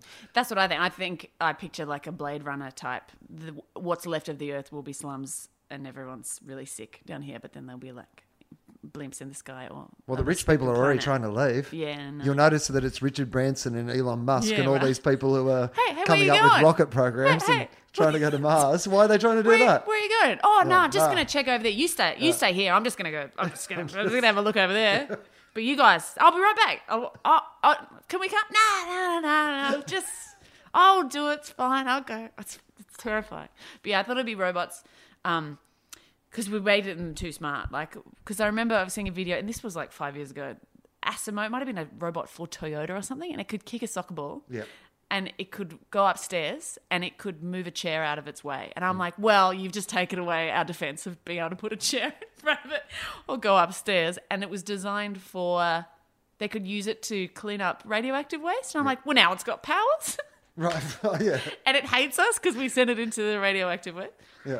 Um, I mean, it hates us, like because it's got all our data. Like the internet, yeah. like it, it knows more than anything else how terrible we actually are. Of course, artificial intelligence will eventually destroy us. We should be destroyed. Yeah, up until this point, humans have had. I mean, the thing about human beings are we are not the most intelligent species. We're not necessarily the most equipped, but we're we have no natural predator.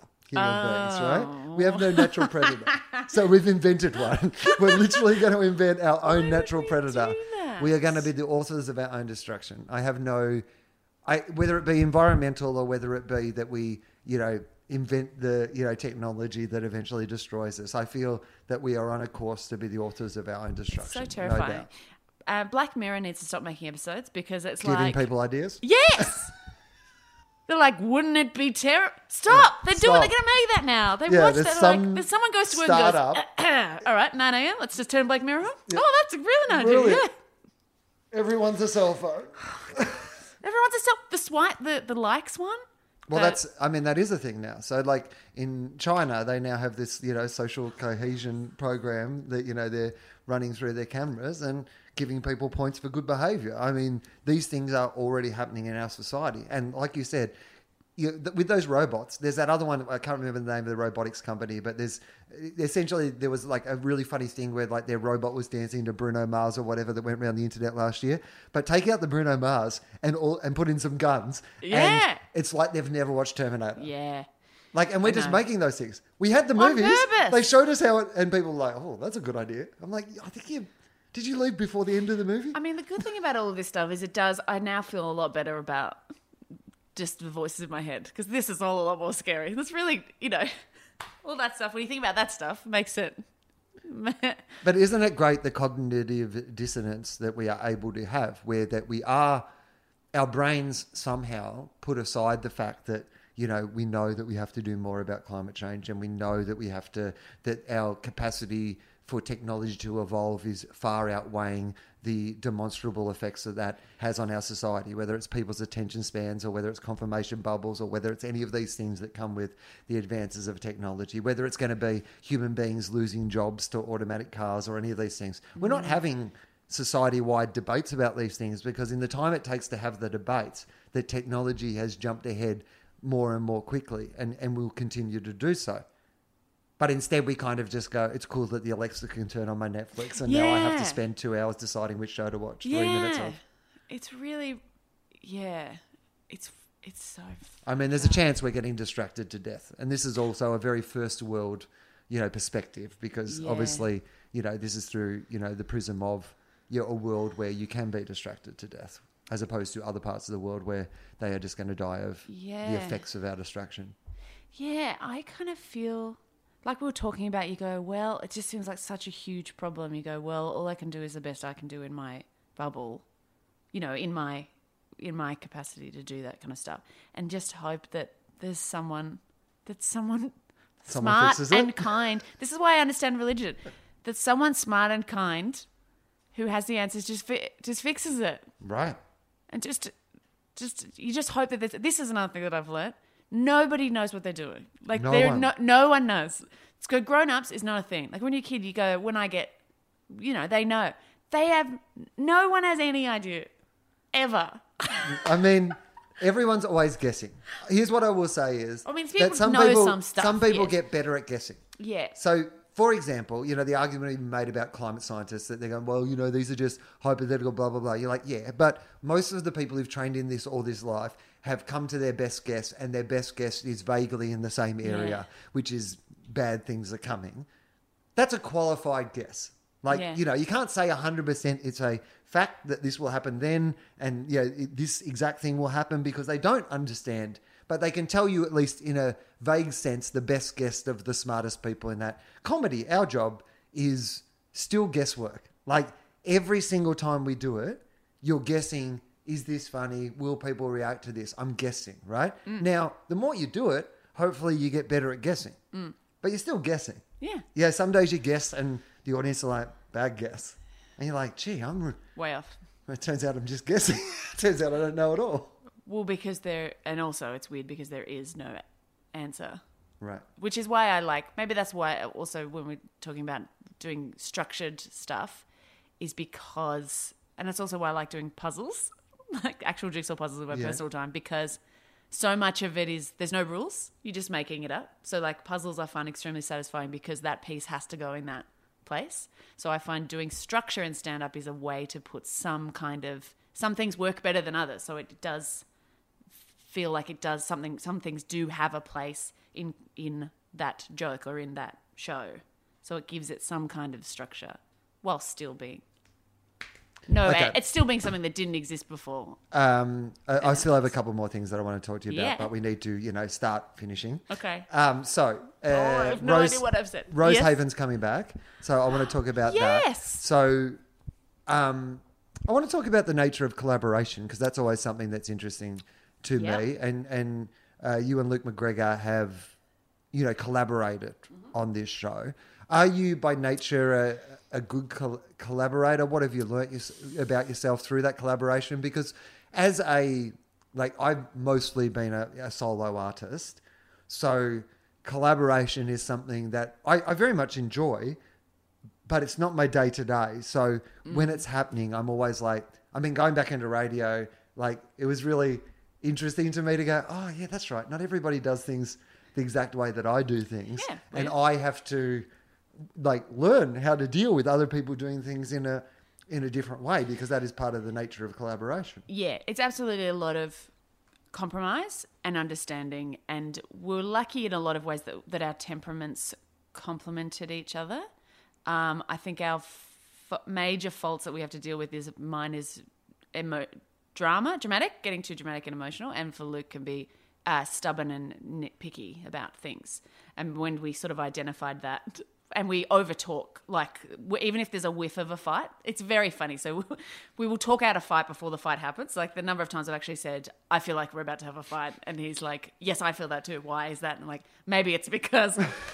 blah blah blah blah blah, and that took a long time. But also, um, it, it's it's a guess. Like so, when we first decided we are going to work together, we'd never spent that much time together alone. So we went off to Tasmania and just spent a lot of time in a car driving around just to see are we okay in silence? Are we okay just being in the same space and making chit chat? And is this a fun time? Which it was, which is good. Also, we had the uh, bonus of us being sort of on an equal career point, and we both respected each other's work. So it wasn't like like we were both pretty much at the same level. I thought he was funny, he thought I was funny. So that was really good. There was no this is my show and you're coming on with me. It was 100% equal from the start.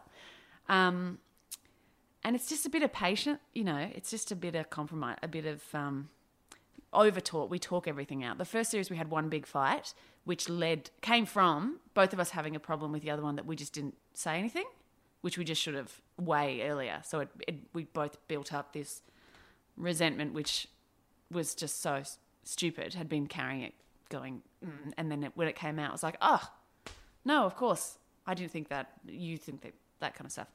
Um, so that was good, but it's been really enjoyable having some because it's so many decisions. Making a show is just so many decisions that it's really great having someone else just to go. I think this. What do you think? Yep. Okay, great. Or even if just a, a sounding board, um, and someone else to to take the um, the risk of it and the joys of it going well. Just so it's not you all on your own, which is what I get enough of that from stand up. So it's nice to have someone else going, I hope this is good, I hope this is good.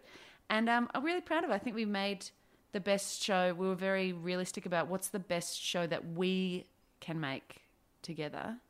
Because sometimes I go, you know, we've talked about this, like we get described as a gentle a lot, which part of me is like, oh, I wish we were edgy. But Luke and I could not have made an edgy show. I mean, we could have tried, maybe we could have, but for our first show, we went, what are our strengths? And let's play to those. And little things um, like uh, one, if it was our um, character's line, we had veto, the final say of, you know, as writing stuff. But if we were writing something for, if it was something that our character got to say, then we got the final say of whether or not it goes in. Uh, part of the reason I think the show works is, you know, to do with you know what you know. We'll use the gentle word just because you know Oh, that's yeah, the word I- that you use. Yeah. But I've said this to you before, but I think it's the best description comedically of, you know, me being from the country, what country people are really like, that uh, uh, capacity to kind of gently make fun of what they're like without being big city sneery like looking down your nose at like country people. You honor them but you also you know reveal the quirkiness of what you know being in a small community can can be like and I think that if you tried to do that in an edgy way, if you tried to do that in like a sharper way, then that wouldn't have actually been reflective of the truth of what those sort of towns and communities Yeah. are actually like. It's gentle because those communities are in essence gentle. Yeah, not everybody kind on. of has to get along because it's a it's a community. It's actually a community, and then within that, people won't get along, and there'll be dramas and all these sort of things. But it's not fast paced. That's why. That's what we like about. It. And that yeah, it was never going to be. Look at these weird. It's it's always it was always. We love all these are real people. But you could here. you could go the other way and kind of Kooky you know, make or no or even just that sort of thing of going oh country people are you know the real Australians Oh, and right, God's no, own earth and sort of like glorify them in a way that often does in our national sort of character debate but isn't hmm. true of country people at all Yeah. that like oh they're the real Australians they out there hard working in the country No, no they just got a lot. There's They're a bunch of slow. They've got a people as of time on well. hand, yeah. Yeah. But also, that was another. I think a, a reaction to what the world is like now. Is that what I love about our show is that it's it's small and it's in a bubble. No one in our show reads the newspaper. We will never discuss the outside world. So the whole show is feels like a safe space from from the world t- to the point where we had a joke where Daniel goes, oh, Emma goes, oh, you got a fax. And Daniel's like, it's the printer. And he goes, no, no, no, I think you got a fax. And it was supposed to say, you are dumb. Daniel is dumb from the president. And we changed it because I was like, the president makes you remember that the president of America is Trump and that'll make people feel sad. So we changed it to the queen. Right. But just little things like that where we're like, no, no, no, it's a it's a place where, like in this uh, series, the episode one is um, they find a pig, and that's the whole episode. That's it. No climate change. No, none of these big scary things on the outside. We've got a very very simple problem. There's a pig there. Now what? Yeah. So that's that's been really fun. But I love that to, to hear that from you. I remember when you told me that about it feeling real to a small town, which is very important to to me, to us, but to me particularly because I'm Luke's the Tasman, Luke's from Tasmania, but I'm the one from a small town. Yeah, the tone of the show fits the subject you're talking about. Like it would be ridiculous to get. You know, do you know who Aaron Sorkin is? You know the West Yeah, Wing. yeah, oh, yeah. I mean, imagine if Aaron Oh, Sorkin man. wrote an episode like you know, just people walking and talking, flying dialogue There's around not, a, the. yeah, there's not enough corridors. There's not Right. a single, probably not a single corridor. Just walking around the factory. yeah, street. yeah, yeah. Um, all right, so that's coming back uh, to tel- television really soon. Mm-hmm. And the other one I always ask about um, on the podcast is: uh, Do you think about like is death a present a thought that is present in your mind, sort of day to day? Is death like something that you think about a lot? What What do you think happens when we die? What do I think happens when we die? As I say, I never, I thought I would die young. And maybe that's because I was dramatic. I've got a flair for the dramatic in my brain as well. If something's bad, like if I have a f- fight, a little fight, I'm like, it's over. Every, I'm a bit catastrophized, worst case. So, Me too. Yeah, right. And as a teenager, oh man, My, my therapist, um, uh, anyway, it turns out I had the, the wrong email got saved in my thing or whatever, and I was emailing her to the wrong email, and I wasn't hearing back from her, and um, I honestly thought worst. she's a bit older, and I was like, oh, maybe she's died or she's had a fall or something, right? And like, I, and eventually when I got onto her on her phone number, because I just eventually just rang her because I was like worried that she'd like fallen and died. She's like, do you have a tendency to catastrophize things? don't you?" yeah, it's it's the worst. It's the fear. Everything is I'm a day away. So I Yeah. live in fear more of like my career being at my life being at like I, I do something for my career's over. Everything's fucked, and this is so dark. But weirdly, death is almost a the rel- relief. It's more the fear. Is, that's my that's my solution in my mind. If if the fear is I'm going to do something and my career will be ruined and I've thrown everything away and everyone hates me, uh, but it's okay because I could die. That's super dark and like I don't. But that's I I so I don't really think about.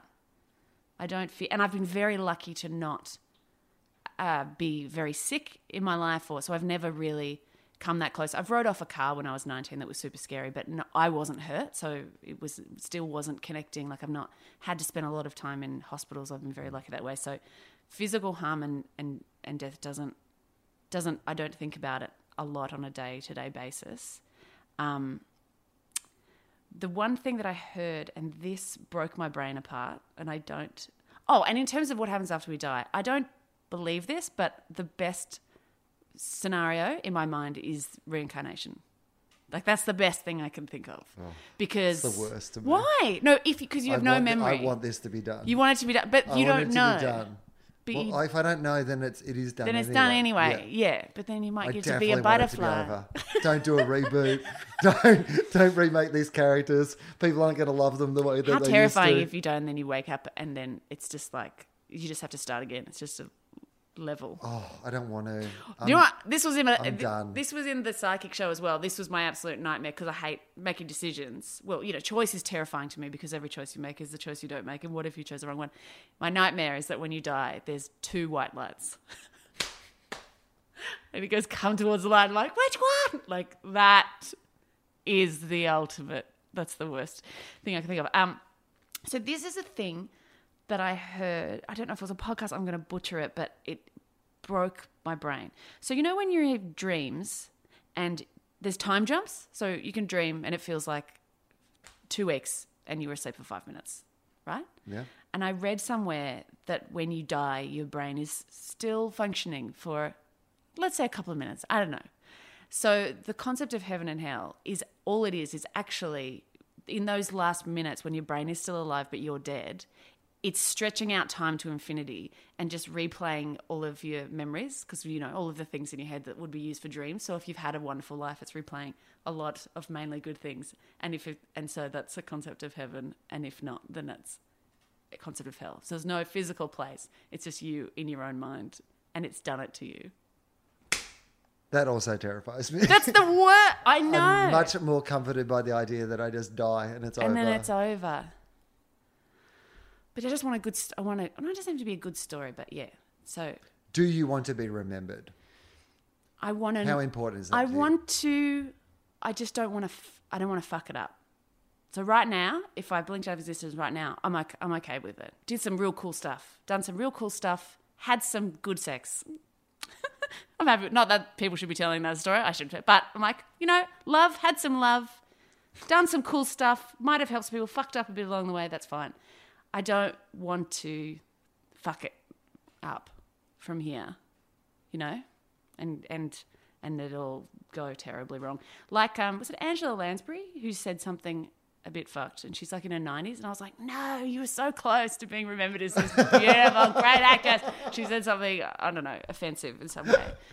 So I like, I like creating I stuff. murdered all those people Yes, in real I'm- life. I know, right? What? It's weird. Um, so I'm not too fussed about being. I'd, I'd like to be, if I am, just you know, like, like everyone wants. You just want to be remembered as a, as a, as a good guy.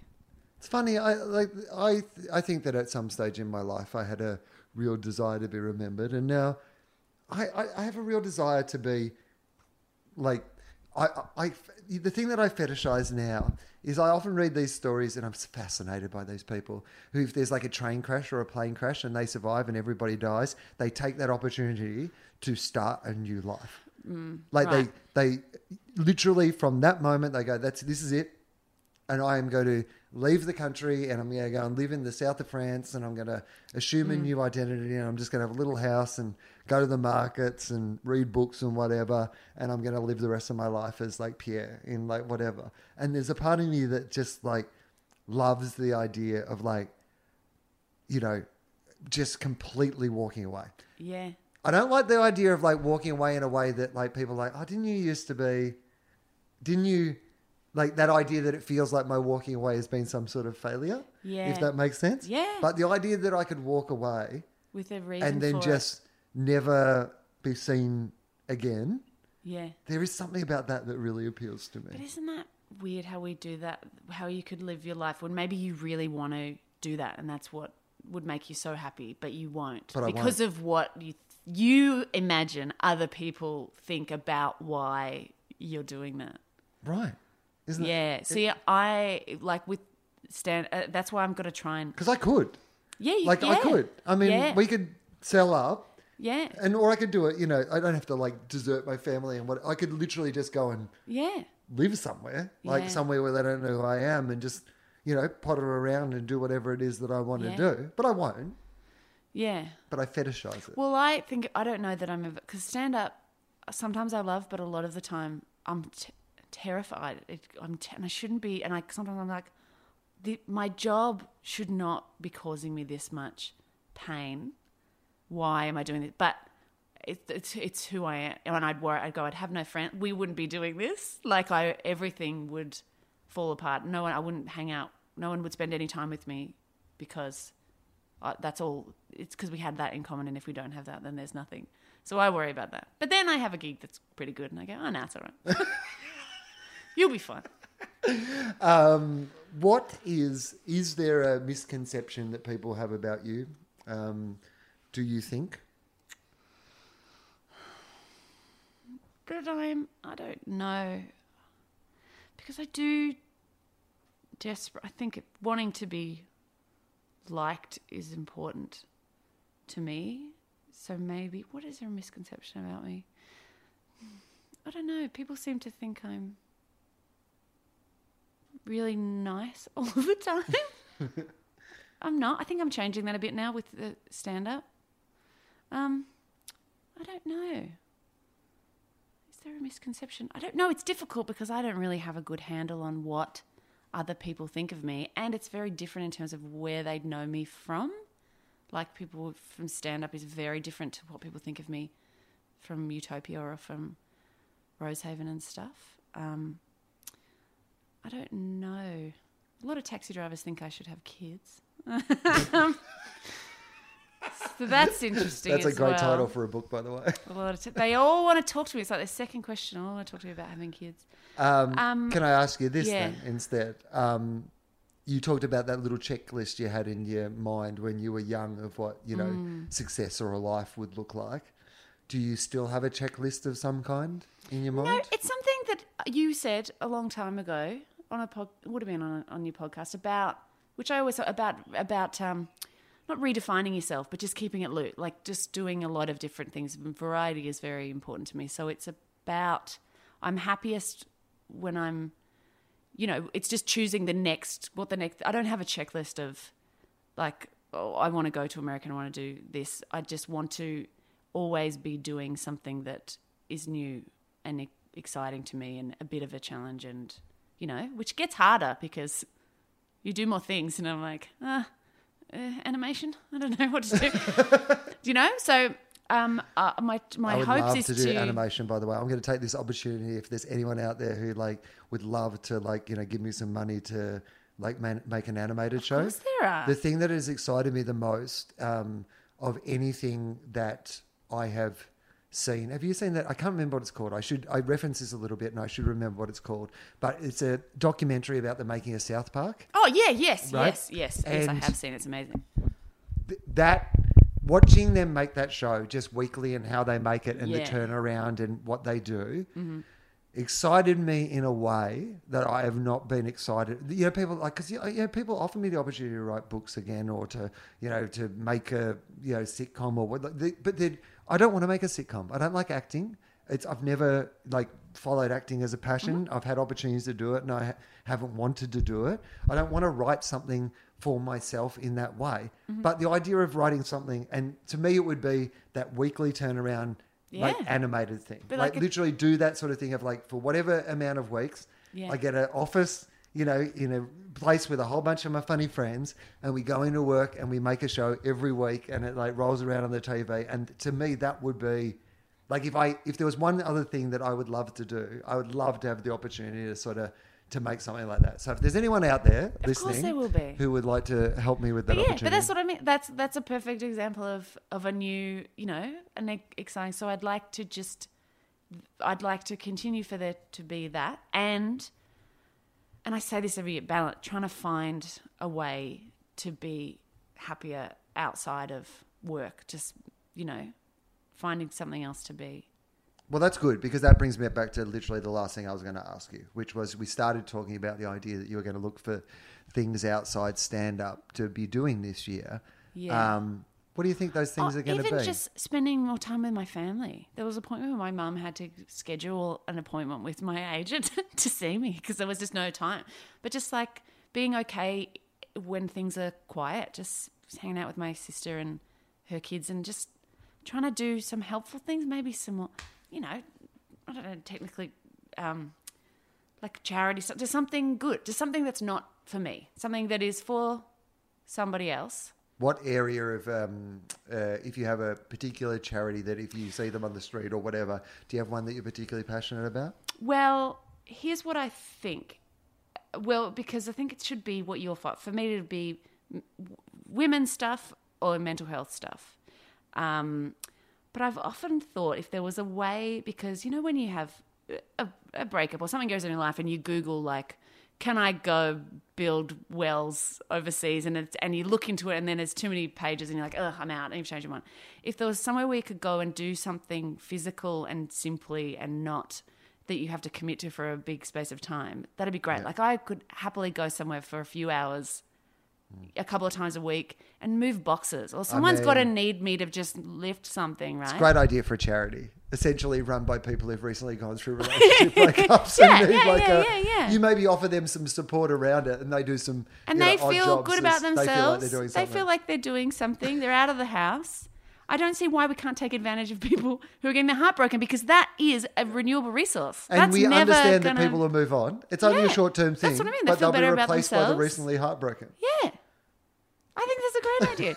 So, but yeah, so uh, no, not in particular because I get nervous around. You know what it's like when you get approached by a lot of charities, but Yes. you want to be be able to be committed. I guess to what I it was and- asking anyway was more what areas uh, Yeah, y- so- are you interested in than specific ones? Yeah. Yeah, mental health and women. Because chicks be crazy. the end.